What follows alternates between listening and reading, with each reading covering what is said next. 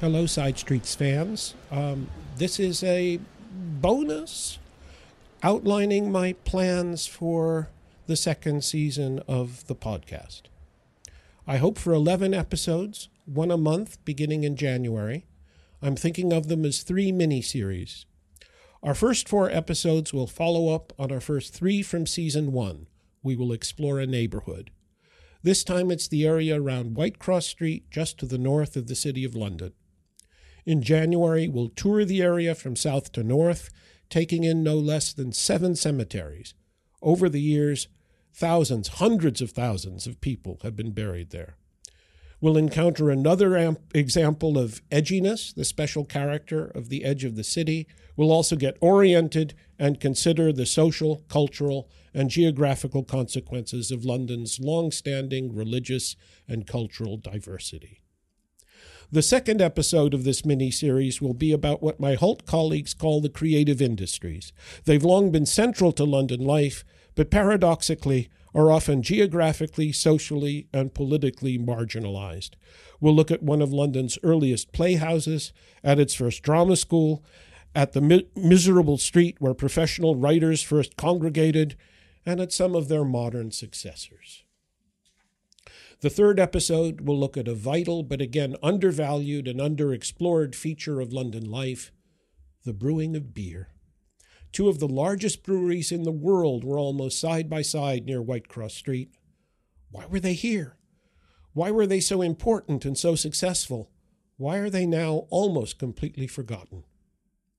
The last episode about Whitecross Street will explore redevelopment, that is, planned reconstruction often with larger political and cultural purposes.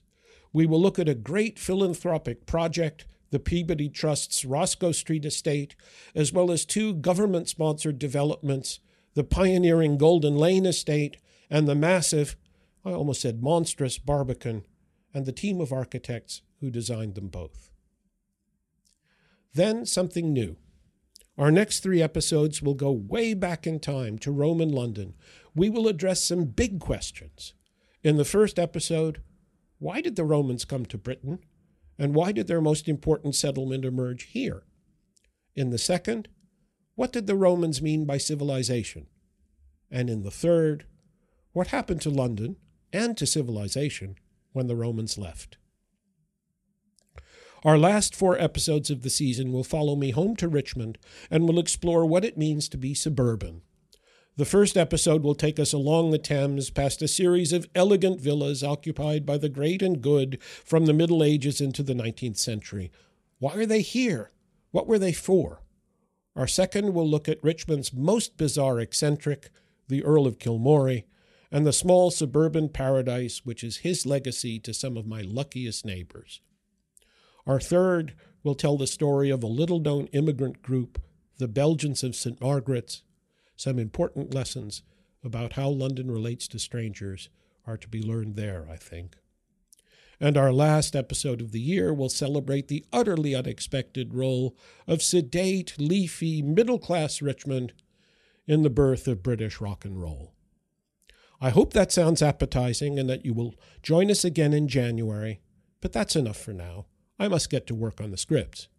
This episode was researched and presented by me, Alan Hertz. My producer, editor, and interrogator is Wilhelm Schenk. It is, as usual, a Black Lab Media production.